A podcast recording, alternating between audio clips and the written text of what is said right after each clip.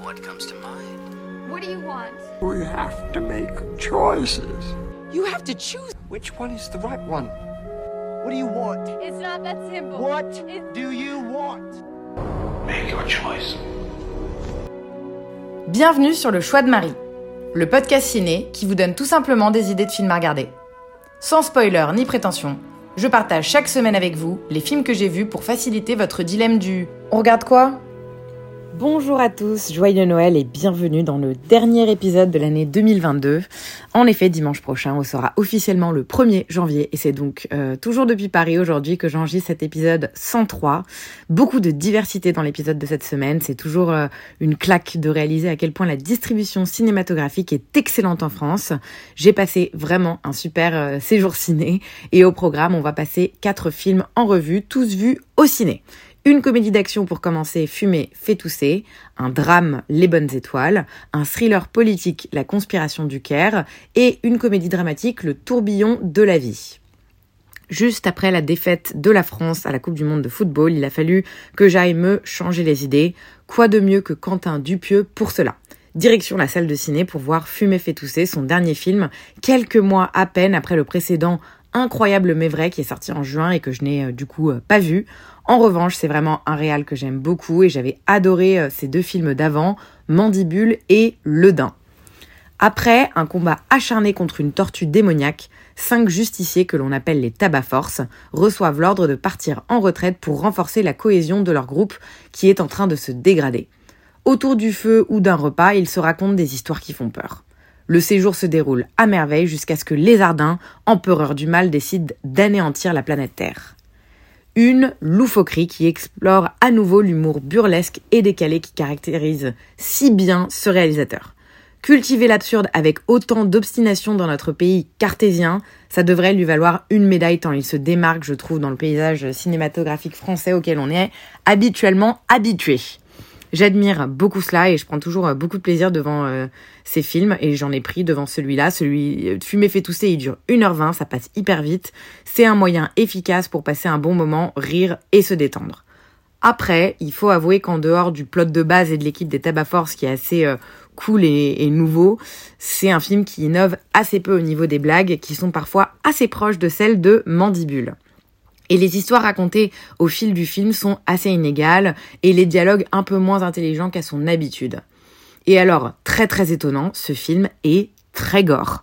On sent une réelle volonté de délivrer des effets gore totalement grotesques et exagérés. Ça me dérange assez rarement, au contraire c'est plutôt un mon dada. Mais là il faut avouer que c'est vraiment vraiment gratos. Dupieux réussit une fois de plus à attirer la crème de la crème des interprètes du cinéma français. Ça reste vraiment un grand grand plaisir de voir ceux-ci euh, s'amuser comme des fous sans craindre le ridicule. C'est très rafraîchissant comparé à leur registre habituel. La liste est longue dans ce film. Gilles Lelouch, Vincent Lacoste, Anaïs de Moussier, Jean-Pascal Zadi, Oulaya Amamra, Adèle Exarchopoulos, Blanche Gardin, Benoît Polvorde ou encore Alain Chabat. Tout le monde est dans ce film. Et dès qu'un acteur disparaît de l'écran, il y en a deux autres qui apparaissent. Voilà, c'était euh, un peu moins fin que d'habitude, Fumer fait tousser, mais Quentin Dupieux propose quand même une parodie super héroïque, très drôle, agrémentée de petites histoires inventives absurdes et pleines de références, une dose de bonne humeur euh, assez communicative pour ceux qui sont amateurs de son cinéma. Il est en salle depuis le 30 novembre et donc encore dispo dans quelques cinémas parisiens. Deuxième sortie ciné de la semaine, c'était un film que j'attendais avec beaucoup d'impatience. Les Bonnes Étoiles, le nouveau film euh, de Hirokazu Koreeda, quatre ans après une affaire de famille, qui était la Palme d'Or de 2018 que j'avais absolument adoré. C'est vraiment un réel japonais que j'adore et à qui on doit notamment mon film japonais préféré qui s'appelle Nobody Knows, qui est sorti en 2004. Euh, pour moi, ça fait vraiment partie de ces derniers réels japonais qui arrivent à faire des films quali et innovants. Je trouve que c'est euh, voilà, le Japon s'est un peu perdu euh, ces dernières 15 années, je dirais, au niveau du cinéma, et ça fait partie des, des réels que je continue à suivre.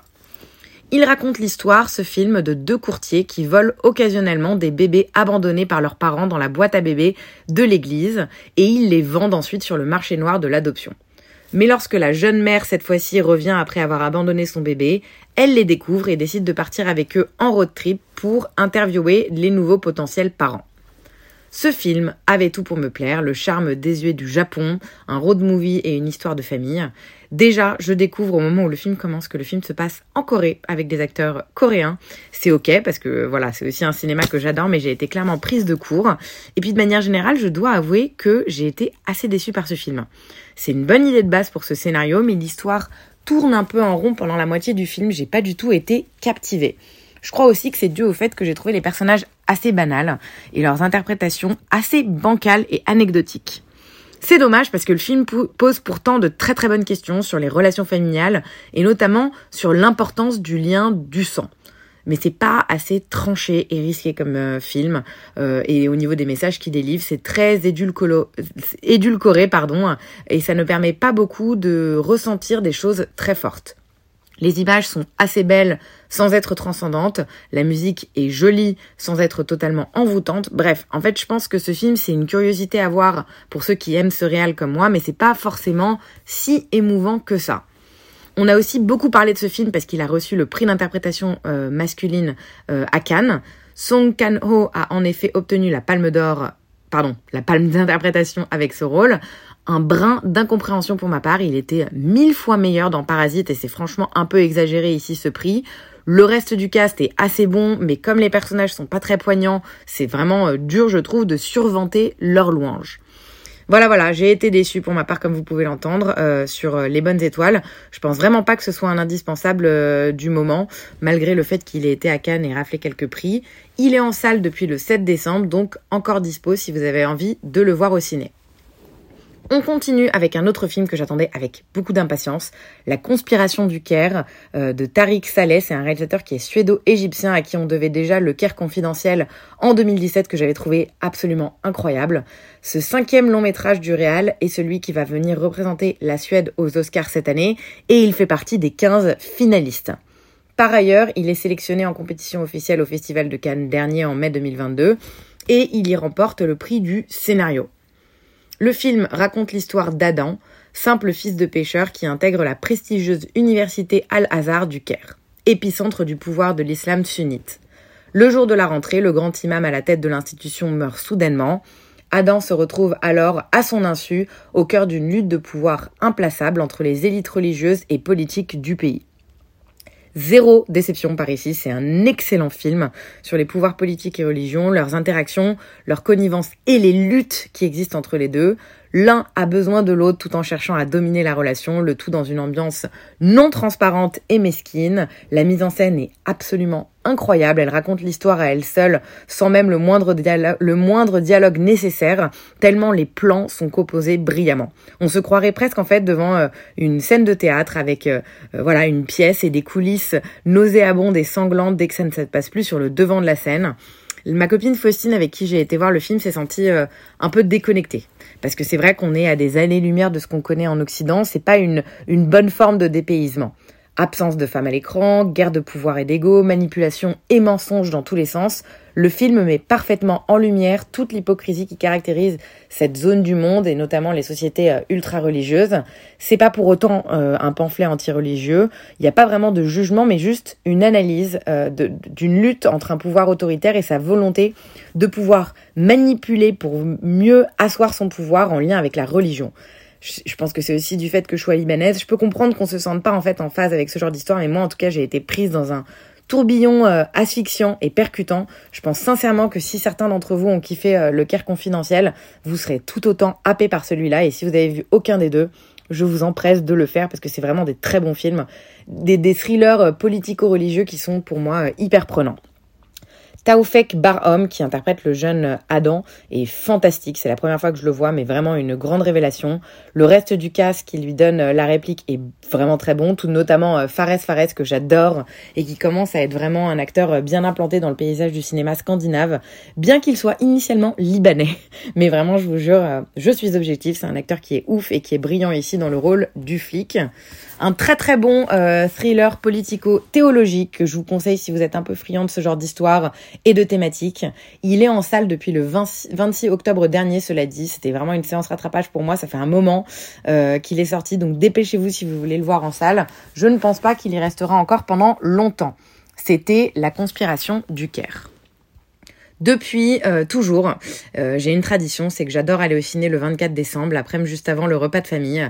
Les salles sont vides et bon, bah, c'est clairement mon activité euh, préférée qui me met le plus en joie, donc pourquoi pas m'offrir ce cadeau chaque année.